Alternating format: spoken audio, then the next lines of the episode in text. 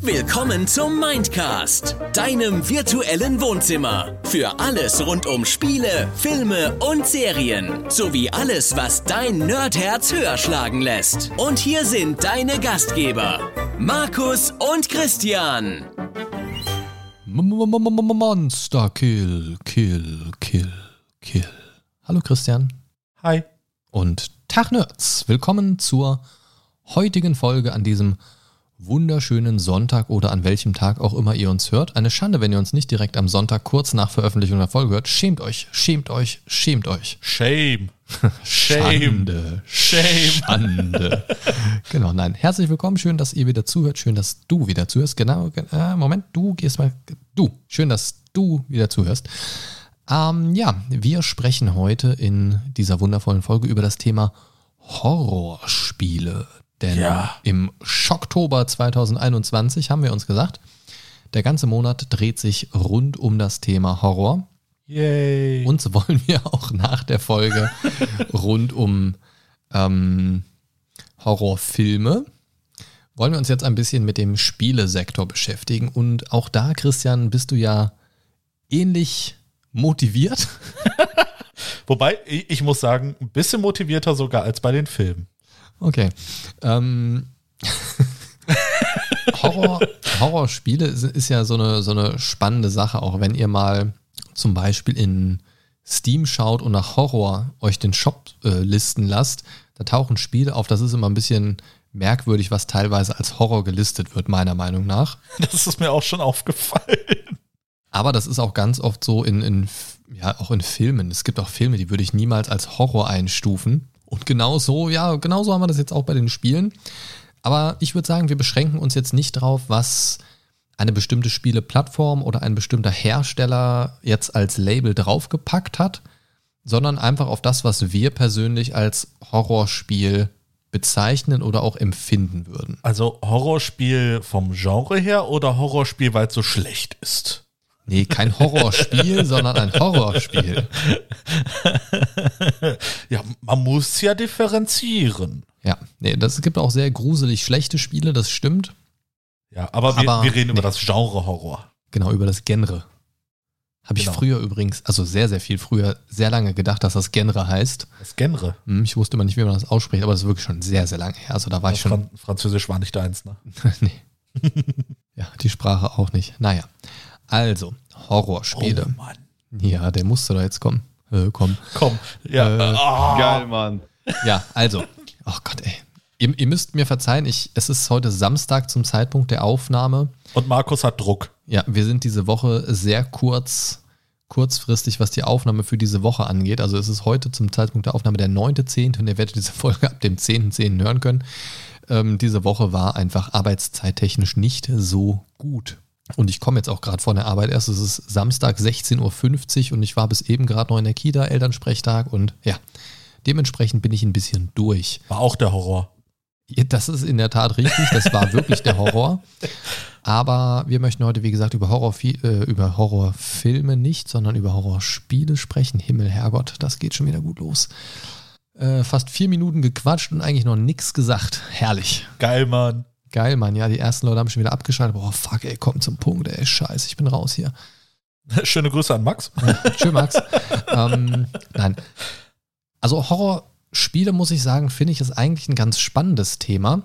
Denn ähnlich wie bei den Filmen, so empfinde ich es zumindest, gibt es da wirklich eine ganz breite Palette. Absolut.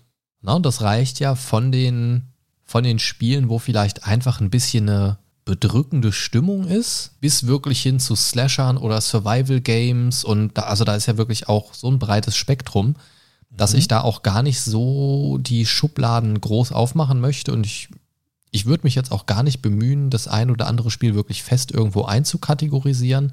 Aber ich habe so ein paar, äh, ja, ein paar, vielleicht auch ein paar mehr. Mal gucken, was mir so einfällt im Laufe der Folge. Aber es gibt auf jeden Fall einige Spiele, über die ich sprechen möchte. Und ich würde auch ganz gerne heute darüber sprechen mit dir, lieber Christian, was denn so das eine Spiel von dem anderen vielleicht unterscheidet. Ja. Oder wo wir auch in dem Sektor sagen, ja, ich mag zwar Horrorspiele, aber den Teil zum Beispiel nicht. Da fällt mir direkt was ein, aber das machen wir Da später. fällt mir auch was direkt an und ich würde sagen, wir steigen damit sogar direkt ein. denn das ist, finde ich, ein ganz guter Einstieg. Denn ein sehr beliebtes Genre, das äh, kennt man zumindest aus sehr, sehr vielen Livestreams und ich weiß, äh, du würdest das auch sehr gerne sehen, wenn ich das spiele. ich weiß ich habe es. es auch mal angefangen. Ich weiß es. sind so Spiele wie Outlast. Ja. Ähm, Outlast, Amnesia und wie sie nicht alle heißen, da gibt es ja zig Spiele, das sind die ähm, Survival-Horror-Spiele. Ja. So, jetzt haben wir die äh, Genreschublade zumindest ein bisschen geöffnet. Und das ist dieses Subgenre des Horrors, das ich als Spiel überhaupt nicht mag. Warum mag ich es nicht? Sie sind scheiße. Nein, also ich mag sie aus einem ganz einfachen Grund nicht. Zum Horror gehört für mich dieses sich wehrlos fühlen irgendwie dazu, ganz klar. Aber ich mag diese Art Spiel nicht, weil ich eigentlich das Gefühl habe, ich kann nichts anderes machen, außer wegrennen. So, Ja. man findet hier mal eine Schlüsselkarte, öffnet da mal eine Tür, findet da vielleicht mal bei im Falle von ähm, Outlast zum Beispiel eine Batterie für die Kamera, dass man weiter diese Kameraansicht haben kann und mehr sieht und so weiter und so fort. Ja, und das war's im Also, Großen und also Ganzen. quasi dieses Gefühl, einfach nur irgendwie zu überleben und sich nicht äh, verteidigen zu können. Das Ja, mag ja. also das, Ja. das ist ja so ein Ding, du kannst dann, wenn du so einem äh, Big Bad Evil Guy irgendwie begegnest, dann rennst du in der Regel einfach weg, versteckst dich in irgendeinem Schrank oder unter einem Bett oder, oder, Ja. oder. Bist du eine Sekunde zu spät dran mit Weglaufen, packt er dich. Verloren. Bist du eine Sekunde zu früh, musst du lange warten und spielst eigentlich das Spiel noch weniger. Du wartest halt einfach länger. Ja. So, und das Und ist. dann packt er dich trotzdem. Ja, das hat für mich irgendwie so einen, ich weiß nicht, so einen total unbefriedigenden Charakter, dass ich gar nicht das Gefühl habe, gerade ein Spiel zu spielen. Weil bei einem Death Stranding beschweren sich so viele Leute, oh, das ist ja ein Walking Simulator. Ja, was, was ist denn so ein Amnesia, wo ich von Schrank zu Schrank renne, zwischendurch mal eine Schlüsselkarte aufsammle? Ja. So, das erzeugt eine gute, beklemmende Stimmung. Das möchte ich diesen Spielen nicht abschreiben. Aber für mich fühlt es sich halt irgendwie nicht an, als würde ich ein Spiel spielen. Ja, dir fehlt äh, quasi der Turning Point, ne, wo du quasi von der Beute zum Jäger wirst. Nee, mir fehlt einfach irgendwo der Punkt, wo ich aktiv was tue. Außer so. von A nach B zu laufen. Ja. So. Das ist ein Walking Dann Simulator. kann ich auch ein Museumsspiel spielen und laufe von Bild zu Bild und gucke mir die an. Und dabei Ja. läuft gruselige Musik oder keine Ahnung. Also, ich weiß nicht, das macht mich nicht zufrieden. Ich weiß, dass die richtig beliebt sind. Vor allen Dingen auch äh, bei Streamern und so, aber ich kann dem nichts abgewinnen. Ich finde es, also zwar spannend, spannend, gruselig, ähm, intens von der Stimmung her, finde das auch eigentlich ganz gut gemacht, aber rein spielerisch ist es einfach lame as fuck. Also nicht, nicht im Sinne von, ich grusel mich nicht oder ich finde das Spiel an sich langweilig, aber das, das Spielen ist langweilig. Das Spiel ist nicht langweilig, aber das Spielen selbst. Ja. Und das ist einfach so, wo ich mir denke, nee, so Spiele will ich nicht mehr spielen. Mhm. Und ich würde sie eigentlich gerne erleben, weil ich weiß, dass die Stimmung, die transportiert wird, eigentlich ganz cool ist. Und eigentlich würde es ja quasi zu dem passen, was du ja recht gerne magst, ne? Weil es halt äh, so ein bisschen den Brainfuck suggeriert. Mm, Ja, beziehungsweise nicht suggeriert, aber, Es ist äh, eigentlich ja nur aktiviert. Jumpscare. Also diese Spiele leben, leben in der Regel auch von so Jumpscares oder eben diesen Laufpassagen, wo du einfach abhauen musst und eigentlich nur hoffst, bin ich rechtzeitig losgelaufen, Ja. finde ich rechtzeitig den nächsten Schrank oder das nächste Bett, unter dem ich mich verkriechen kann oder halt nicht. Und das weiß ich nicht. Es macht mich einfach nicht zufrieden. Und also da gibt es so viel mehr in dem Horrorgenre, das mir mehr Spaß macht, dass ich mittlerweile echt sage, nee, die will ich nicht spielen. Wobei ich kann es ein bisschen verstehen, dass äh, Streamer da so äh, auf diesen Zug aufspringen, weil ähm, es ist einfach oder es bedient einfach sehr oft ähm, die Situation, dass du äh, siehst, wie der Streamer überhaupt darauf reagiert. Ne? Manche Streamer werden dann sofort panisch. Ne? Ja, klar. Und äh, das ist ja das, was ich ja auch äh, sehr mochte, als du Resident Evil gespielt hattest. Nee, was du, was du mochtest, war den Klopfsound über den Streamshop einzuspielen. weil du dich so herrlich erschrocken hast. Ja, das mochtest du. Mit dem Spiel hatte das relativ wenig zu tun. Wobei du hattest auch schon diverse äh, Jumpscares, wo du dann auch geschrien hast. Das ist absolut gelogen. Ich habe das Spiel durchgespielt wie ein Mann. Ja, genau, wie ein Mann mit einer nassen Hose. Ja, und vielen Tränen, aber ich habe es durchgespielt wie ein Mann. Nein, also was, was ich damit sagen will, es gibt einfach viel mehr in diesem Horrorgenre, das mir viel mehr Spaß macht. Ja. Und Ja, die, also nicht. diese Art Spiele ist äh, eher besser zuzuschauen, als selber zu spielen, Ja, also so zum Zuschauen finde ich das tatsächlich auch ganz angenehm. Ähm, aber es gibt so Spiele, die, also ich mag es, also ich spiele halt ein Spiel, um aktiv irgendwas zu tun. Und dieses Laufen von A nach B, das ist einfach nicht so mein Ding. Und ich möchte schon in einem Horrorspiel natürlich irgendwie so dieses Gefühl haben, ein bisschen hilflos zu sein oder auch wirklich in der Klemme zu stecken. Aber so dieses komplett ausgeliefert sein, wenn ich nicht bei Sekunde 1 direkt losrenne und einfach dann keine Chance mehr zu haben, teilweise auch. Und dieses auch gar keine Gegenwehr zu haben und der natürliche Menschenverstand sagt doch, ich würde mich doch mit Händen und Füßen wehren. Ja. Und wenn da jemand kommt, ist einfach nichts. Dann packt er dich einfach und dann ist es so. So, und, das ist bei so vielen von diesen Spielen so. Mit Sicherheit gibt es da auch die eine oder andere Ausnahme, aber das ist so der Eindruck, den diese ja, Survival-Renn weg, anstatt irgendwie das Böse zu bekämpfen, Spiele bei mir auslösen. Und deswegen bin ich da eigentlich mittlerweile ziemlich auf Kontrakurs. Gibt es denn, äh, lieber Christian, Genres, die du oder, oder Subgenres im Horrorbereich, wo du sagst, das ist eher so meins? Hast du da vielleicht auch Spielebeispiele oder gibt es auch irgendwas, wo du auch sagst, nee, aus dem und dem Grund, das mag ich jetzt gar nicht, das ist nicht meins? Ich kann das ehrlich gesagt äh, nicht an einem Subgenre ähm, festmachen. Was ich sagen kann, ist, ähm, irgendwelche Action-Spiele oder Action-Horror-Games, ähm, die jetzt so ein bisschen mit Zombies zum Beispiel zu tun haben, finde ich immer mal wieder ganz witzig. Ne? Also sowas äh, Resident wie Evil? Äh, Resident Evil, Last of Us oder, äh, oder sowas. Ne? Mhm. Ähm, das kann ich ganz gut spielen. Oder Until Dawn ist, äh, war das, glaube ich, auch. Äh, äh, ähm, Das war das PS4-Exklusive mit dem Bewegungscontroller Ja, genau. Ding. genau, genau. Ne? Ähm, Mit der Kameraintegration optional, richtig. was ein sehr cooles Feature war. Ähm, da, das sind so, also ist mehr so das Actionlastige, ne? Nicht äh, unbedingt immer diese äh, beklemmende Atmosphäre und Jumpscares und bla und blub, sondern wo du einfach quasi durch die Zombie-Horden durchrennst und einfach alles niedermetzelst, was dir vor die Flinte läuft. Also eher das Horror-Setting als die Horrorstimmung. Genau, lieber das Setting als die Stimmung. Ne? Das ist äh, genauso wie bei den Filmen. Ne? Ich mag oder ich mag es einfach nicht, mich zu erschrecken. Natürlich kommt es immer wieder vor, ne? Und ähm, ich habe mittlerweile gelernt, damit zu leben. Ich empfinde den Vorgang des Erschreckens als anstrengend. Richtig, richtig. Danke, Sheldon. Danke, Vergangenheitschristian. Genau. Und ähm, ich muss allerdings sagen, es gibt eine äh, Reihe von Spielen, die dem Sci-Fi-Horror ähm, zugewandt sind, wo ich äh, sagen würde, ich bin tatsächlich richtiger Fan der Serie. Lass mich raten. Es fängt mit D an. Ganz genau und hört mit Ad Space auf. Oh, Ja. was, oh, was, warte mal. Oh, mit dem Mittelteil hätte ich jetzt nicht gerechnet. Wie geht's weiter? Hm, ach ja, eins, zwei und drei. Richtig. Okay, ja, gut. Richtig. Na? Ich bin so gut. Ja, du bist so klug, ne, Kaduka. Das hat aber auch, also ich finde gerade Dead Space 1, als das neu war, um da mal einzuklinken, das hatte eine wirklich fies beklemmende Stimmung. Richtig. Also ich bin ja echt schon abgebrüht, was Horrorspiele angeht, bis auf so, also ich meine so klar, die klassischen Jump Jumpscares, die kriegen mich immer, aber diese Stimmung, die fand ich wirklich fies. Ja, muss ich auch sagen. Also ich, ich hätte auch nicht damit gerechnet. Ich habe das Dead Space 1 irgendwann mal geholt, einfach weil ich ähm, zu der Zeit irgendwas Neues gesucht habe, irgendwas Spannendes und ich dachte mir so, Dead Space, Sci-Fi, oh, das könnte was für dich sein. Ne, Mir war gar nicht so richtig bewusst, dass es auch äh, wirklich Horror ist. Hast du nicht erkannt an der äh, Buchse, die mitgeliefert wurde mit dem Spiel? Nee. Dreierpack Nee. Boxershorts Ja, ja. gratis dazu. und Windeln, ne? Ja. Könnte vielleicht ein Hinweis sein. Genau.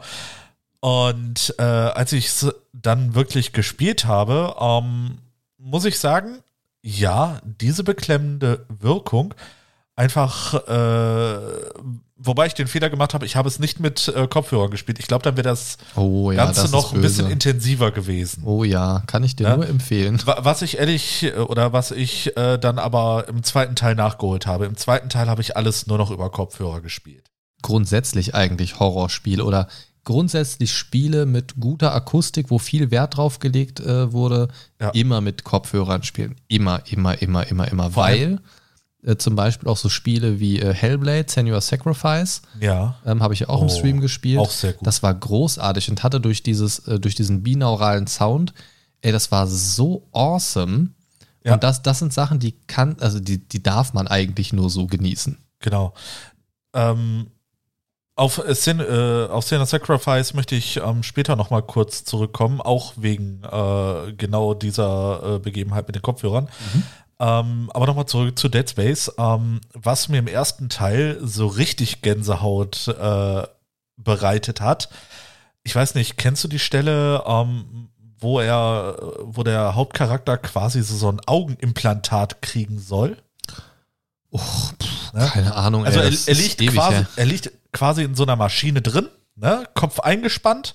So, und äh, dann kommt so ein Bohrer, so, äh, so eine Art, oder ja, Bohrer, Nadel, irgendwie sowas, ne? Ähm, die du selber steuerst. Ne? Du hast quasi einen Zoom aufs Auge ne?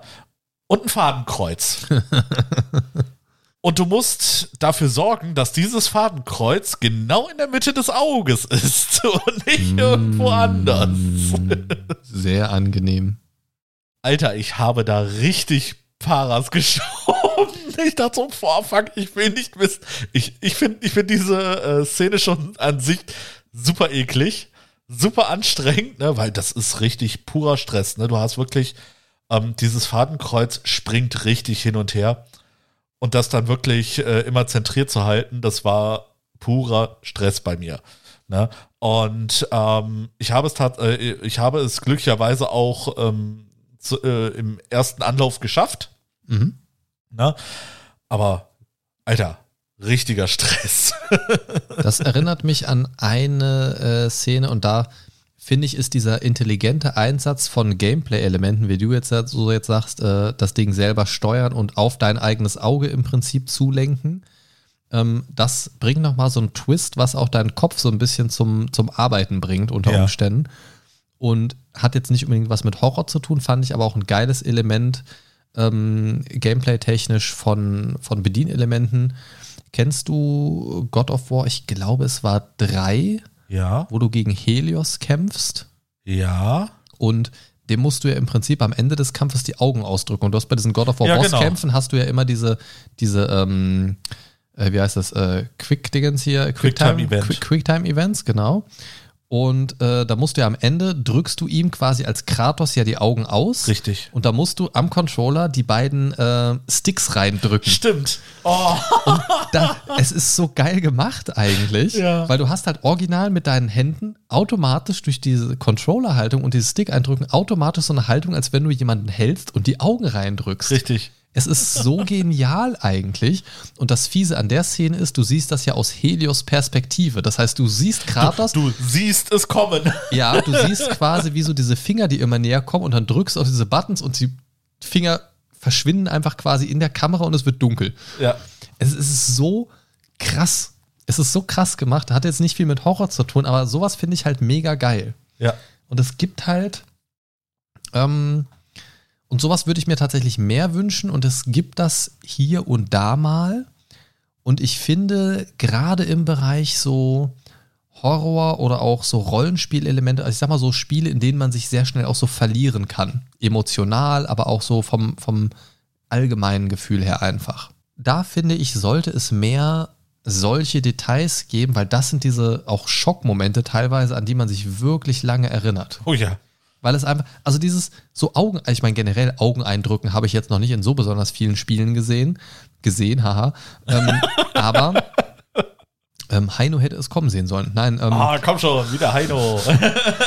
ähm, da ist er wieder. ja, das, ich weiß nicht, also sowas sollte es einfach mehr geben, weil es einfach so genial ist und so hängen bleibt. Und ich war so geflasht damals bei God of War. Das, das ist immer mein Go-To-Beispiel, wenn ich irgendwie über innovative Gameplay-Elemente spreche, weil das ist eigentlich so simpel. Ich dachte, du hättest es immer wieder getan. Ne, weißt? Wahrscheinlich. Sa Safe Game laden, Also eindrücken, Safe Du Game hättest laden, auch einfach, eindrücken. ja, du hätt- du hättest auch einfach so, so ein Ding machen können, du drückst einfach X und dann ist fertig. Ja. Aber nein, sie haben sich entschieden, das so genial umzusetzen. Und es macht absolut Sinn in diesem Ja, Kontext. klar, absolut. Ne? Und das ist auch das, du hattest eben gerade schon kurz Until Dawn angesprochen. Davon ab muss ich noch mal kurz erwähnen, Dead Space finde ich auch sehr, sehr cool. Ähm, hat auch eine richtig fiese, äh, beklemmende Stimmung. Und was bei mir die Stimmung auch sehr gefördert hat bei Dead Space, war nicht nur das Zusammenspiel des Soundtracks mit so einer dezenten Untermalung hier und da, sondern auch das sehr minimalistische Benutzerinterface, diese Lebensanzeige auf dem Rücken zu sehen, auf dieser Rückgratleiste genau. quasi, das fand ich sehr geil. Mhm. Und richtig fies finde ich den Moment, wo du, du hast ja teilweise auch andere in solchen Anzügen, äh, je nachdem welchen Teil du spielst, triffst du auch schon mal wen in so einem Anzug ja. oder Teil 3 kannst du ja im Koop spielen, da hast du das auch schon mal. Ähm, wenn dein Hauptcharakter, der Isaac, stirbt, dann siehst du, wie diese Lebensleiste runter, runter genau. und sie, verschwindet einfach. Und das ist nochmal so ein nettes Detail. Aber was ich eigentlich sagen wollte, du hattest Until Dawn nämlich erwähnt. Ja. Ähm, das war ein Spiel damals auf der PS4. Jetzt kann man es ja sagen, wir sind ja beide PS5-Besitzer. ähm, nein, also damals auf der PS4 war das eins der ersten Spiele tatsächlich, die ich gespielt habe. Ja. Und also ziemlich als es neu direkt rauskam auch und es war sehr cool. Also ich habe das ja auch im Stream mal gespielt eine Weile und ich fand nicht nur auch hier wieder diese Controller-Steuerung sehr toll, dass man in bestimmten spannenden Momenten den Controller ruhig halten musste. Mhm. Ich meine, ganz am Anfang in, in diesem Tutorial-Bereich, da war es ja noch so, ob man ein Eichhörnchen erschreckt oder nicht. Aber später im Spiel ging es dann dabei teilweise wirklich um Leben und Tod. Ob, dein, ob dieser Charakter, den du gerade steuerst, stirbt oder nicht. Ob du einen anderen Charakter seinem Tod überlässt oder nicht. Und das war mega gut, weil dieser Controller mit der Bewegungssteuerung eigentlich verhältnismäßig gut funktioniert hat. Mhm. Und ich wollte den einmal cheaten, diesen Controller, indem ich den einfach irgendwo hinlege in so einem Moment ich habe aber nicht an mein eigenes Gehirn gedacht, weil das ist ziemlich inkompetent manchmal. und hatte das in so einer normalen Sitzposition in der Hand. Ja. Und als diese Situation anfängt, dachte ich mir, ich lege das schnell hin. Und dann liegt das ja ganz ruhig. Ja. Aber ich habe irgendwie nicht bedacht, die Bewegung von Halteposition zum Tisch gilt ja auch als Bewegung. Das ist ja doof. richtig, richtig dumm, überhaupt nicht nachgedacht. Hat, hat wohl gut geklappt im Spiel, würde ich sagen. Mm, war, war super, war super. ähm, sagen wir es mal so, es war nicht der Playthrough, wo alle überlebt haben. Aber das, das ist was, das ich sehr cool fand an diesem Spiel. Und das ist auch etwas, was meiner Meinung nach mehr Spiele auch gerade im Horrorsektor machen sollten für erhöhten Wiederspielwert sorgen. Ja. Weil gerade auch solche, solche Survival-Geräten, die ich ja nicht mag, wie so ein, so ein Outlast oder so, da hast du meiner Meinung nach nicht so viel Wiederspielwert. Aber bei einem Until Dawn hast du ja, das ist ja quasi dieses äh, typische äh, US-Kino Teenie-Slasher irgendwie, Teenies sind irgendwo und werden der Reihe nach umgebracht. So dieses typische äh, Camp Candy-Szenario, irgendwie der Kettensägenmörder kommt und mäht alle um irgendwie nach und nach. Und in diesem Setting, also erstmal fand ich es geil, weil echte Schauspieler als Vorlage gedient haben. Das heißt, man hat schon so eine ganz andere Identifikation mit diesen Charakteren. Ja, das hast du auch ja bei Last of Us.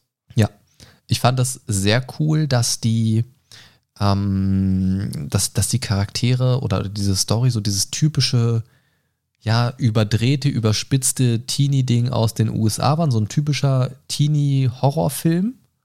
Fand ich richtig gut. Es war natürlich total overacted und, und eigentlich, eigentlich richtig trashig, aber es war ja genau das, was es sein wollte. Ja. Und das hat die Stimmung einfach gut transportiert. Man wusste, was es sein will, man wusste eigentlich, was man kriegt. Und das hat man auch gekriegt und das war völlig in Ordnung. Aber du hattest da ja die Spanne, und darauf möchte ich eigentlich hinaus, dass von keiner überlebt bis alle überleben, so mehr oder weniger eigentlich so alles als Freiraum hattest, je nachdem, wie du machst. Und das alleine ist schon ein hoher Wiederspielwert. Du hattest ja auch diesen Beziehungsstatus, je nachdem, also wie, wie gut die Charaktere untereinander, zueinander, übereinander denken und so weiter. Und was es auch sehr gut gemacht hat, du hast nicht einen Charakter gesteuert, und den anderen ist nach und nach was passiert, so als beiläufige Person, sondern du hast zwischen diesen Charakteren ja gewechselt. Du konntest zwar nicht frei wechseln, aber an bestimmten Punkten in der Story hat halt die Perspektive gewechselt. Und so hat man auch, finde ich, und das hat für mich sehr viel von der Stimmung ausgemacht, jeden Charakter so ein bisschen aus der eigenen Perspektive kennengelernt. Man hat ihn nicht immer nur so rumlaufen sehen, sondern, ähm, ich weiß auch nicht, ob du es gespielt hast oder nur mal irgendwie gesehen oder so, Eher nur gesehen. Ah, okay. Ähm, die haben sich natürlich irgendwie gleich alle gespielt, aber durch diesen Charakterwechsel hatte man schon irgendwie ein bisschen das Gefühl, so ging es mir zumindest, auch so wirklich das Schicksal dieses Charakters zu lenken. Teilweise hattest du dann ja auch Dialogoptionen, wo du dann auch ein bisschen so die Story mit äh, ja, beeinflussen konntest. Und das gab es ja auch als Beispiel, diesen, äh, das war ja auch Thema im Spiel, dieser Butterfly-Effekt. Dass eine kleine Veränderung hierfür dann für eine Veränderung sorgt, ein Kapitel später ja. und so weiter und so fort. Und da gab es so ein paar Beispielvideos, was eine Veränderung bewirkt und so weiter und so fort. Und das war eigentlich ein sehr, sehr cooles Element. Das hat mir sehr viel Spaß gemacht, aber hat mir auch gehörig die Buchsen gefüllt, weil die Momente waren schon sehr unterschiedlich. Das gerade am Anfang waren es halt eher so ein paar Jumpscares, aber nach und nach wurde das auch immer so ein bisschen aufgebaut. Ne? So, so ähm, beklemmende Momente haben sich so ein bisschen in die Länge gezogen. Dann war auch mal wieder so ein krasser Moment von einer sehr direkten Bedrohung durch diese komischen ähm, Viecher, denen man dann da später begegnet ist. Und das hat sich gut, gut entwickelt, diese Story. Und ich finde, das ist teilweise sogar von der Qualität besser gewesen als so mancher Teenie-Horrorfilm. Und das war echt schön. Und das Ganze noch kombiniert mit einer Wiederspielhaftigkeit, hätte ich jetzt beinahe gesagt, mit so einem Wiederspielwert, der eigentlich relativ hoch ist. Und wenn es nur darum geht, mal zu versuchen, möglichst viel überleben zu lassen und dann beim nächsten Mal alle möglichst grausam sterben zu lassen. Na, und die Leute konnten ja dann auch nicht nur an einem Punkt in der Story sterben, sondern sie hatten ja auch teilweise später nochmal die Chance, über die Klippe zu gehen irgendwie so. Und das ist eine coole Sache. Das fand, fand ich einfach sehr gut und das hat mir sehr viel Spaß gemacht. Gibt es, was, was ist denn das erste Horrorspiel, an das du dich erinnern kannst? Ich habe nämlich vorhin überlegt, als ich so von der Arbeit nach Hause gefahren bin, ah, jetzt nehmen wir nachher äh, Horrorspiele auf. Womit hast du denn eigentlich angefangen? Ich bin mal gespannt, ja. was dein Gedanke dazu ist. Ähm, ich habe auch in meinen äh, quasi Gedanken so ein bisschen gekramt und ähm, ich konnte sogar sehr weit zurückgehen und zwar bis zum C64 zurück. War es bestimmt sehr gruselig. Ja, für die damaligen Verhältnisse, ne, als ich äh, dieses Spiel oder diese Spiele gespielt habe, an die ich denke, ähm, für mich waren sie an diesem Punkt gruselig, weil ich war ja natürlich auch deutlich jünger damals, ne, und das Spiel äh, woran ich dachte, äh, ist 86 erschienen. Ne? Also das war zu dem, äh, da war ich zu dem Zeitpunkt drei Jahre alt. Ne? Als ich es gespielt habe, ein bisschen älter. Ne? Das war wie gesagt auf dem C64. Ich weiß nicht, ob du es kennst. Es nennt sich Cauldron im äh, Englischen. Äh, die deutsche Übersetzung damals war Hexenküche. äh, sagt mir tatsächlich spontan nichts, habe ich aber bestimmt irgendwo schon mal gesehen. Okay, ähm, den ersten Teil habe ich leider nie gespielt. Ne? Der kam sogar noch ein Jahr früher raus. Ich habe direkt mit dem zweiten Teil angefangen. Und ähm, für mich war das Witzigste äh, einfach, ähm, dass du als Hauptcharakter ein hüpfender Kürbis warst, der oh in einem Hexenhaus herumgehüpft ist. Ich habe zu dem Zeitpunkt damals nicht verstanden, ähm, was eigentlich Ziel des Spieles war. Ich fand es einfach recht witzig, dass du äh, durch eine Umgebung gehüpft bist mit einem springenden Kürbis, ähm, was ähm, auch oder wo äh, dieses Haus war so eine Art Hexenhaus, ne? Und ähm, Du hast dann Sachen eingesammelt, bist dann fliegenden Händen, Skeletten, äh, Skelettteilen und sowas versucht auszuweichen. Ne? Und ähm, da, das war dann halt so das äh, ganze Spiel. Ich habe mich da mal belesen und äh, mal herausgefunden, was eigentlich Sinn des Spieles war. Und äh, im ersten Teil war es so, du äh, spieltest eine Hexe, die ähm, allerlei Sachen sammeln musste, um einen Trank herzustellen. Und äh, der zweite Teil äh, nannte sich dann Revenge of the Pumpkin.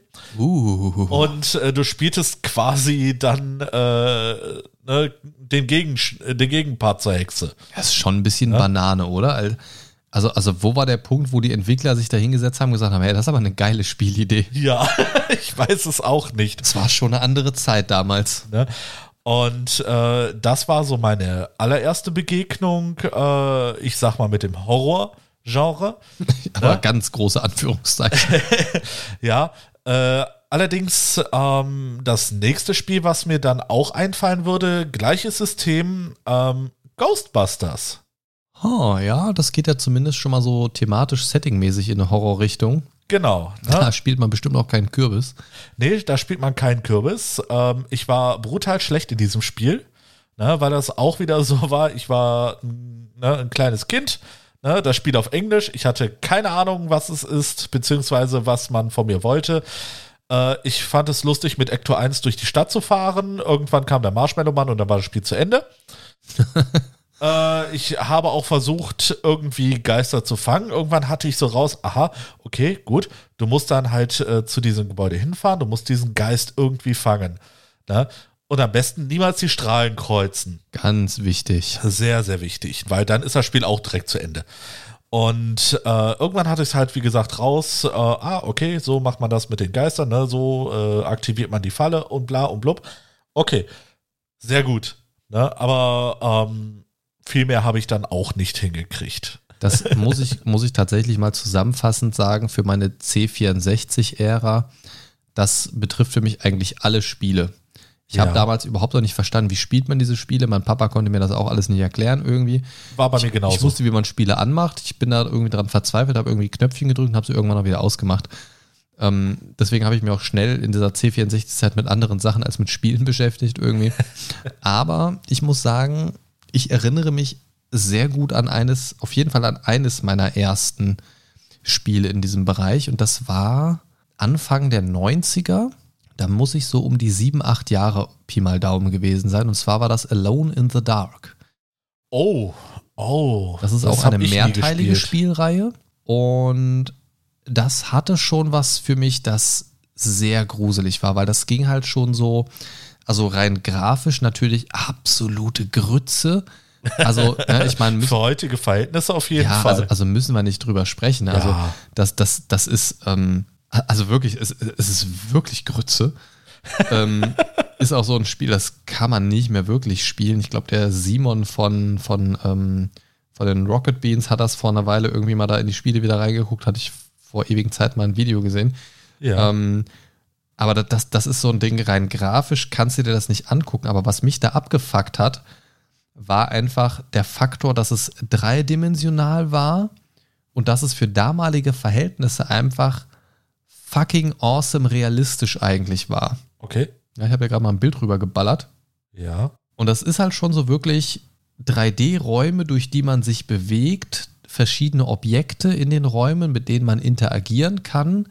Und dann natürlich auch die doofe Bedrängnis, dass man im Falle eines Falles, ja, Christian hat gerade das Bild gesehen. Oh Gott, die Dame. Ja, ähm, das hat ein bisschen was Muppets-mäßiges. Schlimmer. Muppets in Horror. Geil. Ähm, Entschuldigung. Und, und das ist einfach so ein Ding schon damals gewesen, wo ich mich wirklich, wirklich echt oft verjagt habe, weil die, die, also die Problematik für mich war einfach nicht nur, dass es eine beklemmende Stimmung war und dass dieses ganze Sounddesign war halt für damalige Verhältnisse einfach echt gruselig. Und ich war auch irgendwie so um die sieben, acht Jahre rum, wie gesagt. Ne? Also, ja, klar das, das war schon ein anderes Level. Da war ich halt auch nicht so dieser abgestumpfte, emotionslose Klotz wie heute. Da habe ich noch Dinge empfunden, ja. In dem Fall Angst. Und ich wollte das aber immer spielen. Auch da war schon irgendwie eine Faszination da. Und das finde ich echt gruselig eigentlich, dass man selbst als Kind schon so diese Ambition hatte, boah, ich will mir jetzt fast in die Hose scheißen vor Angst, aber eigentlich will ich auch nicht, weil, oh fuck ey, das ist echt gruselig aber irgendwie dann doch auch schon. Und irgendwie spielte auch, glaube ich, immer so ein bisschen mit rein. Eigentlich darfst du das bestimmt noch nicht spielen. So, das ist natürlich immer so der andere Reizfaktor dann Ho für Kinder. Hoffentlich ne? kommt keiner rein, dann wird's gruselig. dann, dann gibt's auf eine Pappe, ey.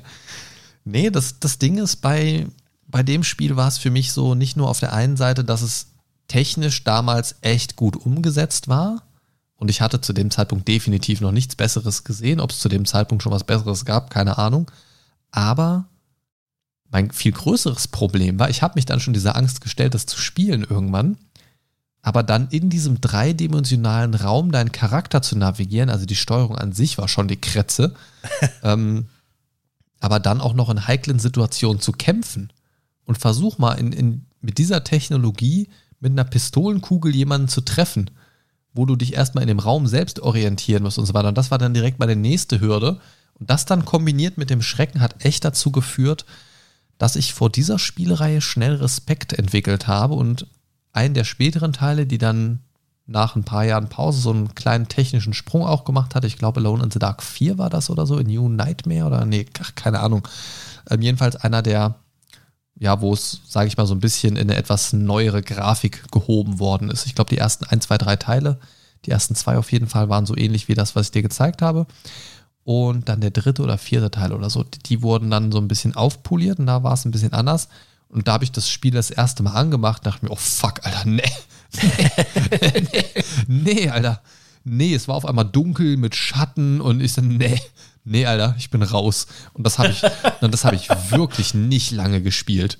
Ja, aber wo du jetzt äh, gerade von dieser äh, gruseligen Steuerung sprichst, ähm, ist mir auch direkt ein Spiel eingefallen. Äh, ich glaube, das war zu PlayStation 1 Zeiten. Und zwar, ich denke mal, das ist eins der klassischen Spiele. Eines der äh, klassischen Einsteigerspiele äh, für das Horrorgenre äh, Resident Evil. Ja, habe ich auch auf der PS1 gespielt. Ich glaube, ja. Resident Evil und Resident Evil 2 gab es, glaube ich, auch noch auf der PS1, ne? Und es, es hat, Oder? ja, ich glaube schon. Oder glaub war das schon PS2? Gute Frage. Resident Evil 3 war auf jeden Fall PS2. Ja. Nee, ich glaube, der zweite Teil war auch noch auf der 1. Aber ist ja egal. Ja, ich gucke gerade. Ja, Resident Evil 2 ist, äh, lass mich kurz schauen. Ich meine auch PlayStation. Ja, ich glaube PlayStation 1. Ja, ich glaube schon. Okay. Worauf ich eigentlich hinaus will, ist, ähm, wo du halt äh, von der Steuerung gesprochen hast bei Alone in the Dark, dass die schon echt übel war.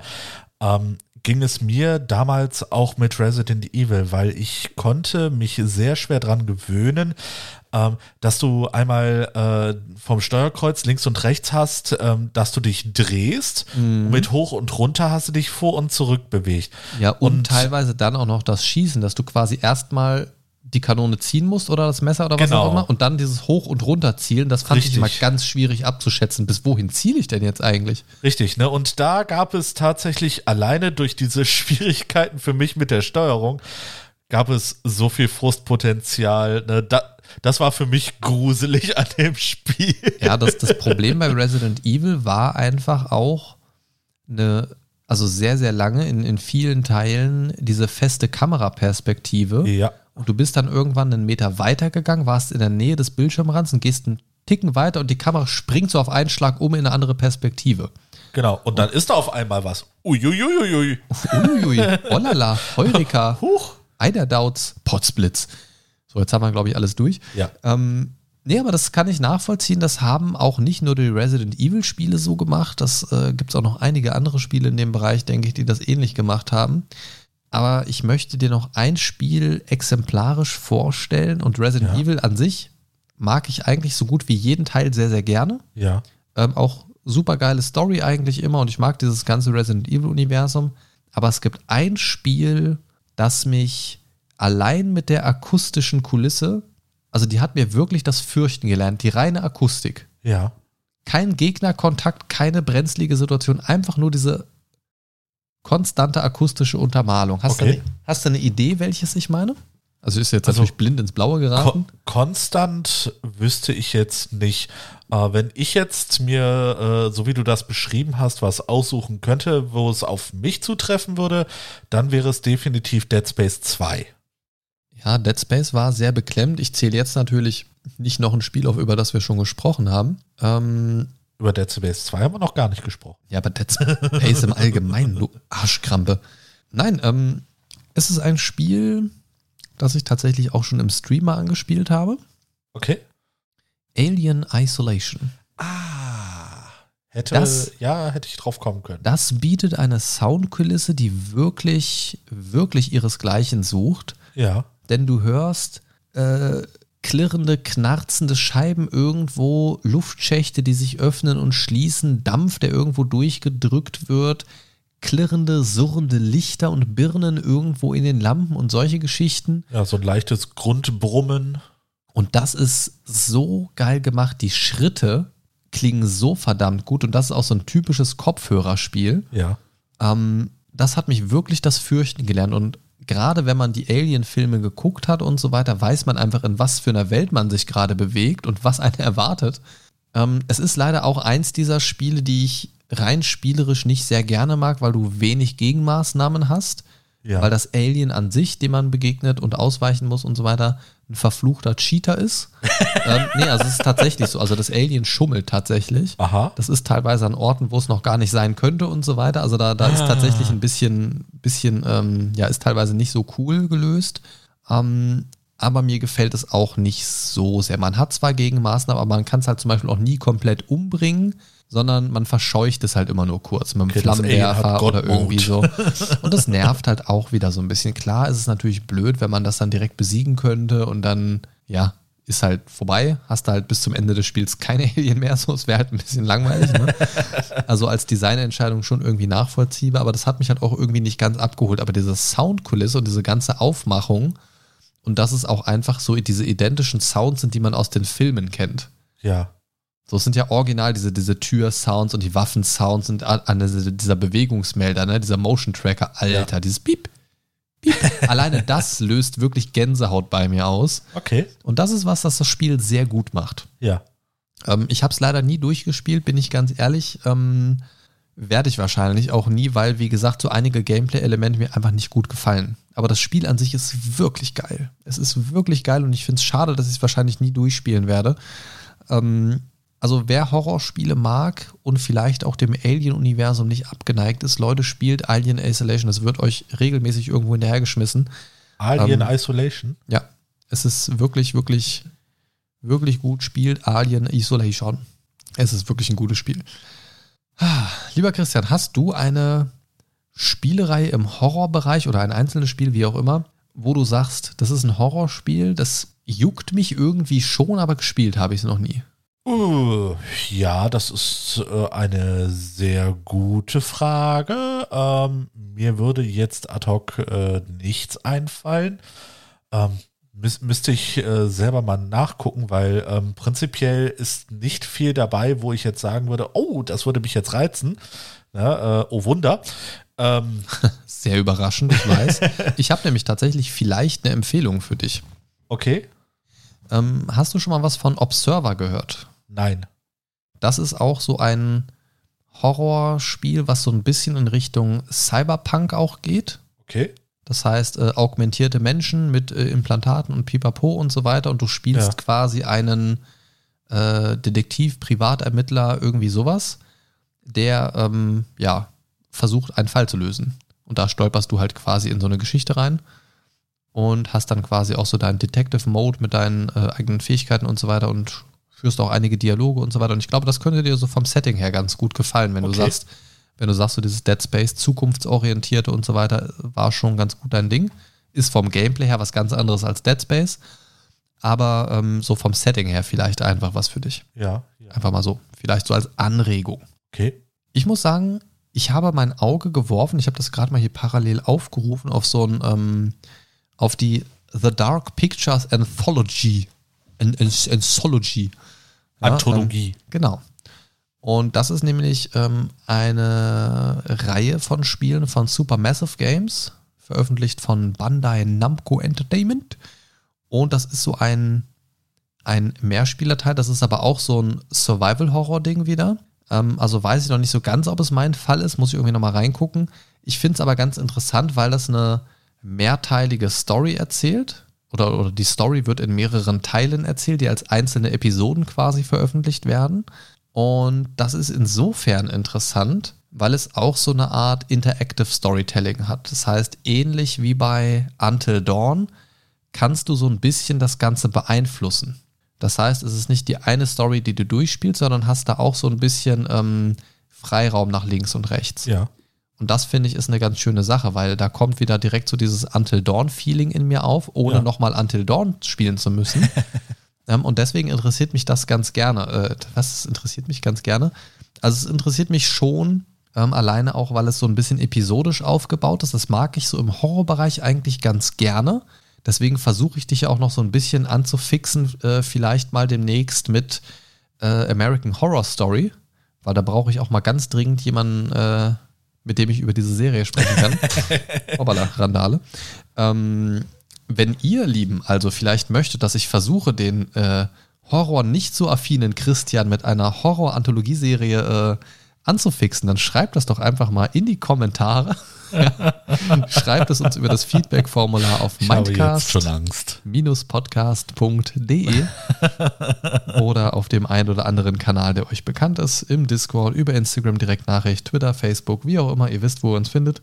Und äh, ja, oder auch über WhatsApp übrigens. Äh, vergessen auch viele, dass es WhatsApp äh, gibt. Ihr könnt euch auch über WhatsApp melden. WhatsApp. Wenn es nicht gerade wieder abgestürzt ist, ja. genau, wenn es nicht gerade abgestürzt ist. Aber ich, ich würde gerne noch auf ein Spiel zu sprechen kommen, auch nochmal ähm, von der PlayStation 1, wo ich so das Gefühl habe, es ist ein großartiges Spiel, es ist atmosphärisch unheimlich gut gemacht, hat aber nicht so den äh, Hype beziehungsweise die Aufmerksamkeit bekommen, die es eigentlich verdient. Und zwar rede ich von Silent Hill. Ah, ich weiß ja nicht. Wieso? Also, es hat dir eher nicht gefallen, merke ich jetzt gerade an deiner Reaktion. Nee, ich weiß nicht, wie ich es sagen soll. Silent Hill ist irgendwie noch nie eine Spielereihe gewesen, mit der ich warm geworden bin. Ja. Ich weiß nicht, woran es liegt. Es war, vielleicht war es für mich immer so ein bisschen, ich hatte erst Kontakt mit Resident Evil und ich habe von Anfang an immer so ein bisschen so gesehen, Resident Evil oder Silent Hill. Ich kannte zu dem Zeitpunkt selten Leute, die beides gespielt haben. Es gab so diese Silent Hill Fanboys und die Resident Evil Fanboys. Ja. Und das war für mich einfach so, ich war von Anfang an in diesem Resident Evil Sektor gefangen. Ähm, hat mir auch immer sehr viel Spaß gemacht und mit den Silent Hill Teilen, die ich gespielt habe, was bei weitem nicht alle gewesen sind, ich glaube zwei und vier oder irgendwie so, bin ich einfach nicht warm geworden, weil das war irgendwie so, also ich habe schon immer gespürt, was, was sie machen wollten mit dem Spiel, aber irgendwas war da immer, was mir nicht gefallen hat. Also ich weiß, dass das gute und bekannte und auch beliebte Spiele sind, aber irgendwas war da immer, was mir nicht gut gefallen hat. Ich weiß ja. nicht warum. Ja gut, also ich für meinen Teil muss sagen, ähm, es hat bei mir atmosphärisch einfach auch diese beklemmende äh, Wirkung gehabt. Mhm. Ja? Einfach so, du, äh, auch wenn du in diesen Ort da reinkommst, ne, alles ist erstmal Nebel verhangen und so. Ich fand das immer eine ja? sehr faule Designentscheidung, muss ich an dieser Stelle einfach mal sagen. Machen wir einfach alles neblig, uh, Grusel, okay. Ja. Ah, Distanz und Sichtweite, nö, brauchen wir nicht. Nice. So, weiß ich nicht, keine Ahnung. Also, ja, es ist natürlich irgendwie erklärt und pipapo und es, es, passt ja irgendwie auch so, aber ich fand es immer irgendwie sehr faul. Okay, ich, ich merke schon, du bist dem krass negativ gegenüber eingestellt. Ja, also wie gesagt, ich verstehe ja, was sie machen wollen und ich verstehe auch, dass dieser Nebel auch so eine beklemmende Atmosphäre ja. erzeugen kann. Ja. Ich fand's aus künstlerischer Perspektive einfach immer sehr faul. Ja. Weil ich finde, man kann mit so vielen Mitteln Horror erzeugen ja. und auch guten Horror erzeugen, ohne 80 Prozent der Sichtweite eines Menschen zu nehmen. Ja. So kann ich auch sagen, so ist alles dunkel und ab und zu kommt mal ein heller Jumpscare. Ha, gruselig. Also, ja, weiß ich nicht, ja, gut, ich bin da vielleicht nicht der richtige Gesprächspartner für Silent Hill. Ja, ich merke das schon. wobei Aber ich, ich wobei muss sagen, die Sirene ist geil. Ja, genau. Also, die ist wirklich gut. Die ist richtig, richtig gut gemacht, ja. Ne? Und ich mochte auch das äh, Gegnerdesign eigentlich ganz äh, gerne. Ja, ne? schön abgefuckt. Das mag ich in Horrorspielen tatsächlich sehr gerne. Das also diese da Krankenschwestern, die sind mir echt noch nachgelaufen sozusagen. Ja, da stehe ich eher so auf andere Krankenschwestern, aber ich weiß, was du meinst. Auch diese Pyramid Head Gegner, so diese Pyramidenköpfe ja, und komisch genau. so aneinander gesteckte Körperteile irgendwie, die oh, auf einen zulaufen und so. Die, die, waren richtig widerlich. Das mag ich echt gerne, muss ich sagen. Ja. Also jetzt nicht so zum Kuscheln, ähm, aber so vom Setting her, also Grusel und Horror und so weiter, darf, also wenn das in so eine etwas, ich sag mal, fast schon gewaltverherrlichende Richtung geht, also wenn das in so eine Richtung geht, wo Gewalt als Kunstform in einem Spiel zelebriert wird, dann darf das auch gerne abgefuckt sein. Ja. Also dann, dann darf das auch gerne ein bisschen kreativ sein und, und wirklich mal so neue Grenzen auch austesten. Dass auch wirklich der Kopf ins Arbeiten kommt und versucht, das, was man sieht, irgendwo einzuordnen. Genau. Also das, das mochte ich tatsächlich sehr gerne. Das hat äh, Resident Evil da ja teilweise fast schon sehr klassisch gehandhabt, bis auf wenige Ausnahmen. Aber ich sag mal so, Das ist ja mehr so klassisches Zombie-Setting. Ja, absolut. Mit so ein paar Genexperimenten und so, klar. Richtig. Aber ähm, so, so im, im Grunde ist das ja sehr gesetzt, was das Gegner-Layout, äh, was das Gegner-Design angeht. Ja, das ist ja auch, oder äh, du, äh, du hast ja durch die äh, Teile hindurch auch immer wiederkehrende äh, äh, äh quasi Gegnertypen gehabt, ne? auch mhm. ne, wie, wie, du schon sagtest, ähm, die Zombies mit da drin, ähm, dann ganz klassisch auch der Licker, ne, der immer mal wieder auftaucht. Ne, uh, Geil, so. Mann. ja, ja. Christians Reaktion, wenn der Licker zum ersten Mal auftaucht? Nein. Aber wenn, wenn, du Spaß am Licker hast, es sei dir gegönnt. Ich bin da der passive Part, ich lasse licken. Ah. Weil der Licker, der Licker kommt ja mit der 3-Meter-Zunge. Genau. Nein, also das Ding ist, ich finde, also den fand ich so als als Einführung, so das erste Mal, wenn man dem begegnet ist, fand ich den schon sehr beeindruckend gruselig. Absolut. Also diese, diese hundeartige Gestalt, so auf vier Beinen zu laufen ja. ähm, und quasi eigentlich nur so ein freigelegtes Gehirn mit Zunge zu sein und ein paar Beinen dran.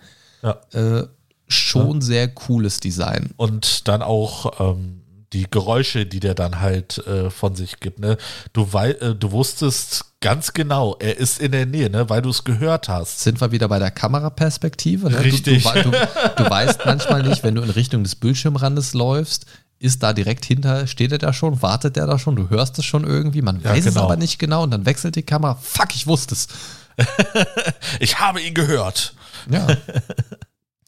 Und das war ja, war das nicht bei denen so, dass wenn man sich langsam bewegt hat, man sogar irgendwie an denen vorbeikam oder irgendwie. Ja, du musstest wirklich, also du konntest dich an denen vorbeischleichen, weil die äh, quasi äh, blind waren, aber äh, sobald sie dich gehört haben, äh, ging's ab. Genau, und das, das ist eine total witzige Sache, weil das ist ja auch was, was Resident Evil verhältnismäßig wenig gemacht hat, solche, solche Sachen einzubauen. Ne? Das, ja, so also, Schleichpassagen meinst du? Ja, generell, also wenn man Resident Evil mal so im Vergleich zu anderen Spielen sieht, finde ich, sind die da auf einem sehr klassischen Pfad geblieben. Also da, die sind da schon recht kreativ manchmal, was, was äh, das ein oder andere Zombie-Element angeht oder auch, also die haben da schon ein bisschen experimentiert im wahrsten Sinne des Wortes. Ähm, nicht nur mit den Genen und den Zombies an sich, sondern auch so gameplay-technisch. Aber so im weitesten Sinne ist es schon sehr klassisch. Ne? Was ich jetzt nicht schlecht finde, es funktioniert ja gut und es macht auch Spaß. Aber da ist ein Silent Hill zum Beispiel etwas mutiger, was das Setting angeht. Ne? Und ich finde ja auch, um meine Eingangsmeinung so ein bisschen zu relativieren, es ist jetzt nicht entweder das oder das, aber in der Zeit, wo ich diese Spiele kennengelernt habe, war es für mich einfach das. Ne, ich kannte es tatsächlich nur so und ich habe das irgendwie so als Meinung auch für mich übernommen habe sie trotzdem irgendwann mal angespielt, aber bin einfach nicht damit warm geworden. Es wird mit einem Teil mit daran liegen, dass ich ein Resident Evil Fanboy bin, aber dass ich auch gewisse Designentscheidungen als sehr, sehr faul empfinde. Hallo Nebel. Hast du schon mal ein Horrorspiel im Multiplayer gespielt? Kennst, ein Horrorspiel kennst du welche? Äh, mir würde da, glaube ich, nur Phasmophobia einfallen. Auch so ein Stream-Klassiker. Ja, genau. Ähm, auch mit einem coolen Gameplay-Element, dem Mikrofon das ja. einzubinden. Ähm, nicht mein Fall, das Spiel, aber ähm, auch ganz cool, weil es halt auch mal wieder so ein neues Element mit reinbringt. Ähm, ja, das wäre eine Variante. Es gibt tatsächlich noch ein paar. Es gibt zum Beispiel äh, The Forest. Davon habe ich gehört, aber nie gesehen. Quasi, du stürzt mit einem Flugzeug ab auf einer Insel irgendwo in einem Wald oder sonst irgendwas, jedenfalls in irgendeinem Landstrich und da sind menschenfressende Kannibalen unterwegs im Wald. Und du stürzt da ab und musst quasi Bäume fällen, Steine sammeln, pipapo, dir eine Basis aufbauen, Verteidigung und bla bla bla bla bla. So das typische Setting halt. Und das ist ganz cool und das kannst du halt im Koop spielen. Das ja. heißt, du stürzt zusammen ab und ähm, versuchst da zusammen zu überleben. Das habe ich mit meinem Kumpel Jan eine Zeit lang gespielt. Macht echt Spaß und kann auch echt ekelhaft sein, weil diese menschenfressenden Kannibalen, die ankommen, ist eigentlich eine unsinnige Doppelung. Kannibalen fressen immer. Also es, es sind halt Menschen und sie sind Kannibalen. So, fressen dementsprechend Menschen. Und du stürzt halt ab und bist, ha, überraschenderweise, ein Mensch und dementsprechend auf ihrem Speiseplan. Und das Ding dabei ist, die sind halt so, so typisch Eingeborenenmäßig, also so wirklich minimalst bekleidet äh, und mit simplen Waffen unterwegs. Ja. Und du sammelst halt deine Ressourcen und früher oder später begegnest du denen halt, weil die halt irgendwann auch merken, oh, da ist irgendjemand und kommen dann immer mal, wenn es dunkel wird, so in die Nähe vom Lager. Du hörst sie dann mal, siehst du irgendwie so durchs Dunkle huschen und so weiter. Das ist echt ganz cool gemacht. Okay. Und wenn du die halt zerhackstückelst, kannst du halt wiederum auch aus deren Körperteilen, also Beine und Arme und so, kannst du so Totems bauen. Dann hast du da irgendwann so Totems an deiner Basis stehen, so, so ein Gerüst aus acht Armen und zwei Köpfen und dann hast du da noch so zwei Beine Scheiß. dran gesteckt und das soll die halt abschrecken. Und das kannst du quasi so ein bisschen als Perimeter um deine Basis herum aufstellen, hin ja, und wieder, ja. um die so ein bisschen in Schach zu halten. Ähm, dann gibt es aber noch ganz andere Kreaturen, die einfach nur widerwärtig sind. Scheiße. Ähm, und es ist schon, es ist schon ganz cool. Also wenn man so auf Basisaufbau in, in Survival-Multiplayer-Games so steht, ist das ganz cool. Aha. Ähm, ist natürlich auch nichts, was man ewig so spielt. Ich persönlich stehe tatsächlich mehr so auf Singleplayer-Spiele, wo man einfach so eine gut gemachte Story durchspielt. Ne? Wenn das so ein Ding ist mit verschiedenen Optionen, wie zum Beispiel so einen äh, Until Dawn oder sowas, dann darf das auch gern ein bisschen kürzer sein, damit man das auch nochmal spielen will und nicht nochmal irgendwie 50 Stunden da reinbuttern will. Wenn es gut gemacht ist, würde ich das, glaube ich, aber auch machen. Ähm, aber so ein richtig cooles Spiel, was sich auch so von der Story reinzieht, bei dem Remake von Resident Evil, das ich ja im Stream komplett durchgespielt habe, zum Beispiel, wo du ja äh, immer sehr begeistert zugeschaut hast. Da war es ja, ähm, und Klopfsounds eingespielt hast. Danke dafür. Da muss ich auch sagen, das Spiel kannte ich ja schon. Also das klassische Resident Evil 2 hatte ich ja damals schon gespielt, als es neu war. Und das war einfach ein cooles Remake auch. Und das hat mich wirklich wieder gut abgeholt. Und da würde ich mir tatsächlich wünschen, dass vielleicht das ein oder andere gute Spiel von damals auch nochmal so in ein technisch neues Gewand gerückt wird. Ja. Vielleicht auch nochmal ein Silent Hill in ein vernünftiges Gewand. Ja, trotzdem mit Nebel, ich weiß, gehört dazu, auch wenn man mittlerweile mehr darstellen kann. Ähm, aber auch andere Spiele, die einfach schon so ein bisschen älter sind, weil ich weiß, dass viele Spiele damals sehr gruselig waren für die einen oder anderen. Ich meine, du hast jetzt von so wirklich uralten Spielen erzählt, wo die Grafik eigentlich nichts Gruseliges hat. Also wirklich nichts Gruseliges, null. Ja. So, ne? Aber die trotzdem irgendwas in uns auslösen. Also die irgendwie es schaffen, die Knöpfe zu drücken in uns. Ja. Und da würde ich mir schon wünschen, dass man sich da vielleicht mal so den ein oder anderen Klassiker auch wieder hervorkramt. Ich weiß zum Beispiel, wenn ich so an meine äh, Spiellaufbahn zurückdenke, ein Teil, und da gibt es zumindest eine Fan-Mod und äh, auch vom ersten Teil, glaube ich, ein Remake, das ansteht. Ich würde mir tatsächlich aber ein Remake vom zweiten Teil wünschen. Da muss ich nochmal gucken. Ich glaube nämlich, da war irgendwas im Busch. Kennst du System Shock 2? Ich habe von System Shock tatsächlich schon mal gehört, ja. Aber ich könnte dir jetzt nicht sagen, worum es da geht, welche Plattform und so weiter. Ne? Systemschock sagt mir irgendwas. Es ist ein saugeiles Spiel und ich glaube auch, dass es dir auch gefallen würde, weil es hat so diese, es, es hat so ähm, Ego-Perspektive und auch so ein bisschen Shooter-Elemente. Das heißt, ja. du kannst Nahkampfwaffen tragen, Schusswaffen oder auch so Psionik-Elemente nutzen. Okay. Und so ein bisschen hacken. Es ist auch in so einem Zukunftssetting. Und das ist, hat einen der meiner Meinung nach besten und gruseligsten Bösewichte. Und zwar okay. nämlich eine bösartige, durchgedrehte KI. Oh. Und die Akustik in dem Spiel, ich ja. zeig dir gleich mal äh, nach unserer Aufnahme die klassische Version davon. Ja. ja. Ähm, ich kann sie selbst heute nicht spielen, ohne mich zu gruseln. Ich bin 36 Jahre alt. Ich verbinde damit auch viele Erinnerungen, aber diese Soundkulisse, die fickt mich. Okay. Es, es ist wirklich gut gemacht. Es ist natürlich mit Sicherheit auch ein großer Anteil an nostalgischen Erinnerungen. Aber diese Soundkulisse ist wirklich beängstigend teilweise. Ja, ja. Also die, die Musik und äh, die Stimmung, die erzeugt wird damit, es ist wirklich gut gemacht, auch heute noch. Ähm, kann man wirklich noch spielen tatsächlich. Ähm, und davon würde ich mir unter anderem auch was wünschen, dass da nochmal irgendwie ein bisschen was richtig gut aufpoliert kommt, wenn die Akustik in eine ähnliche Richtung geht, ja. aber auch nur. Und das ist wirklich so ein, ähm, ja, ein sehr wichtiges Ding. Es gibt im Horrorsektor ja auch und da hast du bestimmt auch schon von gehört, so Multiplayer-Versus-Spiele, nenne ich sie mal, wo man gegeneinander Ach, spielt. Ja, ja. So da, Klassiker da, oh. wie Left 4 Dead, Left 4 Dead 2 zum genau, Beispiel. Genau. genau. Jetzt ganz neu äh, am Markt ist zum Beispiel Back 4 Blood, was so ein, ich glaube, es ist ein indirekter Nachfolger, ich bin mir nicht ganz sicher. Ja. Ähm, aber selbes Setting. Und die haben ja zum Beispiel ein ganz cooles Element. Du bist, du spielst als vier Überlebende. Aha. Also als einer von vier Überlebenden. Und du kämpfst dich durch ein Level, musst quasi zum Ausgang gelangen, von einem Safe Room zum nächsten Safe Room. Und dann beginnt das nächste Level, dann startest du wieder in dem Safe Room, kämpfst du zum nächsten und dann kämpfst du dich quasi so durch ein ganzes Kapitel. Okay. Und du hast verschiedene große Ansammlungen oder größere und kleinere Ansammlungen von Zombies, so ganz normale Zombies, aber es gibt auch Special Zombies. Ja. Das heißt, es gibt so einen Boomer, das ist so ein dicker, aufgedunsener Typ. Wenn der platzt und äh, diese, diese Kotze von ihm dich trifft, dann, äh, also wenn, wenn du in diesem Radius dieser Explosion quasi ja, diesen Effekt ja. abbekommst, dann bist du quasi für eine Weile ein Zombie-Magnet. Das ist, alle kommen zu dir gelaufen. Ach du Scheiß. Super ätzend. Ähm, aber er würde dich auch aus der Entfernung bespucken teilweise, oder ne? Ja. So. Dann musst du versuchen, den auf Entfernung irgendwie auszuschalten, ja. im besten Fall. So. Dann gibt es den Smoker. Das ist so ein langer, schlachsiger Typ.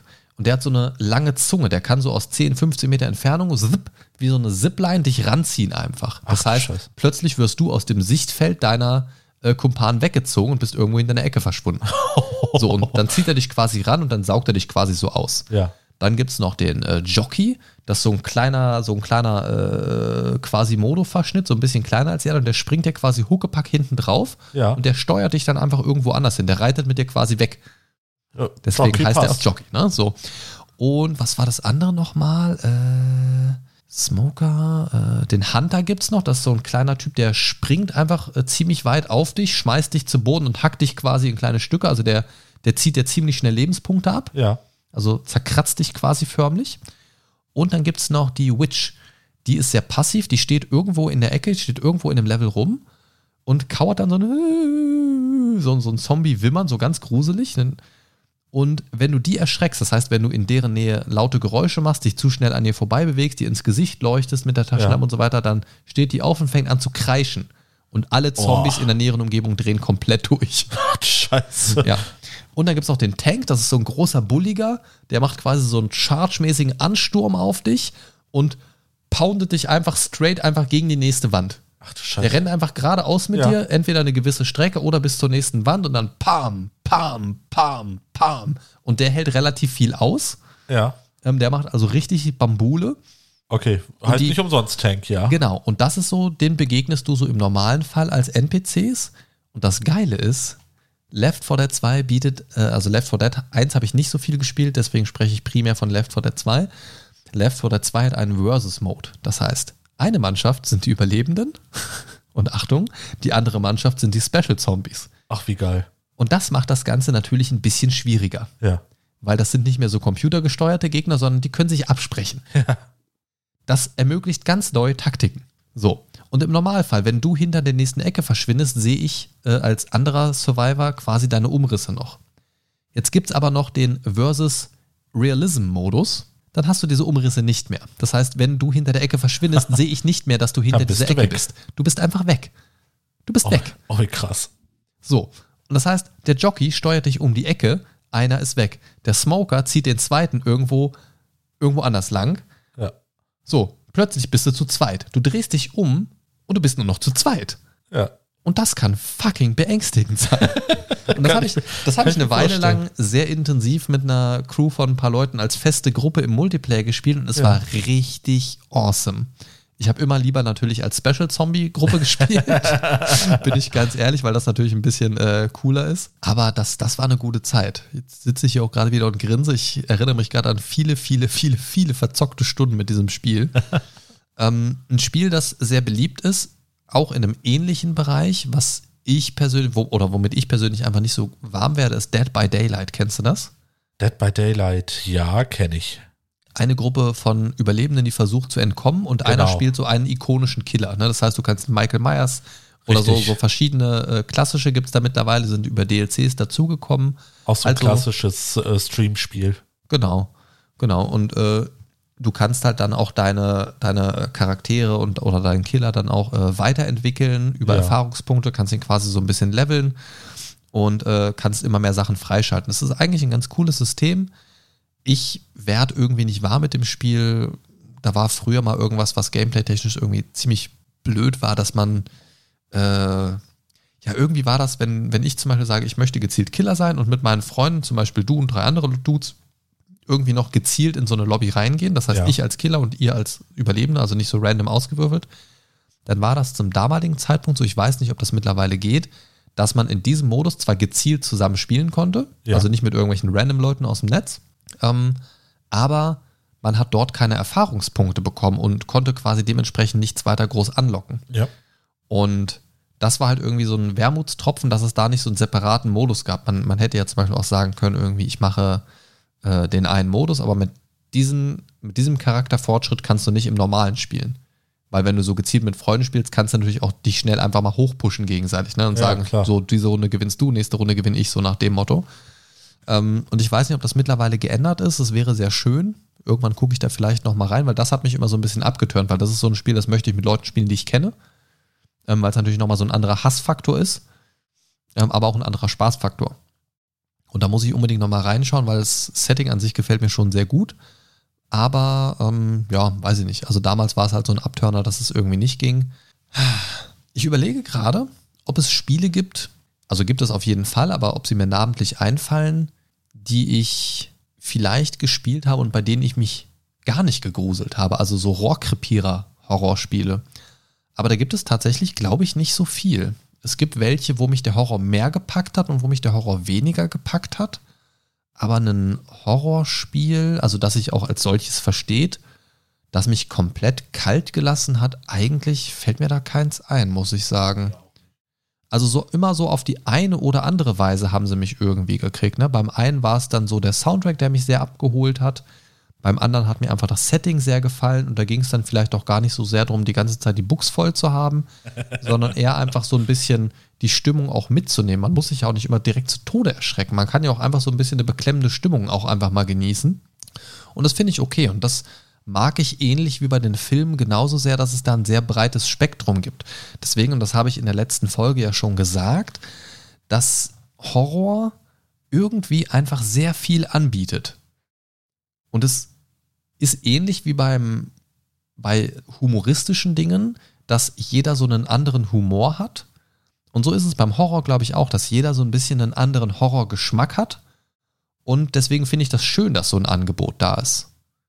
Na, das, also stell dir mal vor, irgendwie, es würde als ähm, Comedian auf der Bühne nur einen Mario Bart geben, zum Beispiel. Mein Gott. Ein Teil das wäre für mich der Horror. Ja, ein Teil, ein Teil findet es super witzig und bepisst sich vor Lachen und ein Teil kann nicht mal schmunzeln, weil sie es absolut unlustig finden. Ja. So, und deswegen finde ich es schön, dass wir sowohl in dem einen als auch in dem anderen Genre, und ich finde tatsächlich, dass ähm, Comedy und Horror eine der Genres sind, wo man echt eine der weitesten Bandbreiten hat.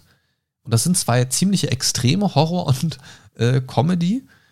Aber ich finde schon, ich finde so Science Fiction ist immer irgendwie so ein bisschen das Gleiche. Also da hast du klar mal irgendwie so, ja, mehr so Science Fiction Weltraum, mehr so Science Fiction, wir sind immer noch auf der Erde, aber es gibt ziemlich viele Gadgets und Stuff und so. Dann so ein bisschen mehr Cyberpunk, Science Fiction-artiges Zeugs und so. Aber es ist für mich irgendwie alles so ein großer Topf. Vielleicht, weil ich auch einfach im Science-Fiction-Bereich alles sehr gerne mag. Vielleicht unterscheide ich da deswegen auch einfach nicht so sehr. Vielleicht ist das so ein persönliches Ding. Aber ich finde, bei Horror und Comedy merkst du sehr große Unterschiede. Absolut. Und das mag ich sehr gerne. Das mag ich sehr gerne. Nur beides kombiniert, habe ich letzte Folge schon gesagt, mag ich nicht gerne. Ich schon. Ähm, so Horror, ja, das ist für dich einfach so ein bisschen die, die Entlastung deiner Seelenschuld. Sozusagen. Aber ähm, ja, ich weiß nicht, keine Ahnung. Ich weiß nicht, wie es dir geht, lieber Christian, aber ich bin ein bisschen ausgelaugt vom Tag. Ähm, ich weiß, du hast heute nicht viel gearbeitet. ähm, ich schon. Ich würde, wenn du jetzt nichts auf dem Herzen hast, eigentlich hier einen Cut machen. Das können wir machen. Ähm, aber wenn ihr da draußen Bock habt auf mehr zum Thema Horrorspiele oder wenn ihr noch den ein oder anderen Input für uns vielleicht habt, wir haben jetzt heute mal wirklich relativ unvorbereitet, einfach mal frei von der Seele geredet. Ähm, wenn ihr da noch mehr Bock drauf habt, dann sagt uns das einfach gerne. Der Schocktober ist noch lang und im Moment äh, nehmen wir die Folgen sowieso relativ kurzfristig auf. Das heißt, wenn ihr die Folge sehr zeitnah nach Veröffentlichung hört, schickt es uns sehr gerne. Der Christian freut sich schon. Yay! wir werden auf jeden Fall den ganzen Oktober mit euch das Thema Horror weiter behandeln. Wenn ihr aber mehr über das Thema Horrorspiele hören möchtet oder vielleicht ein bisschen spezifischer noch in irgendeine Richtung, dann teilt uns das wie gesagt sehr gerne über das Feedback-Formular oder einen Kanal eurer Wahl mit. Hauptsache, die Info kommt irgendwie bei uns an. Und ja, dann würde ich sagen, lieber Christian, das war sie schon wieder. Eure Dosis Mindcast für heute. Mit Horror, ohne Horror oder auch nur ein bisschen Horror, so wie ihr mögt.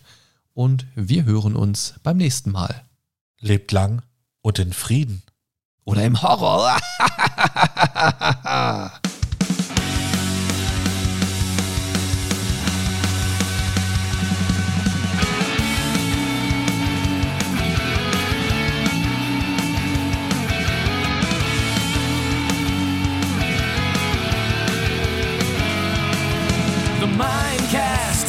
to save your day.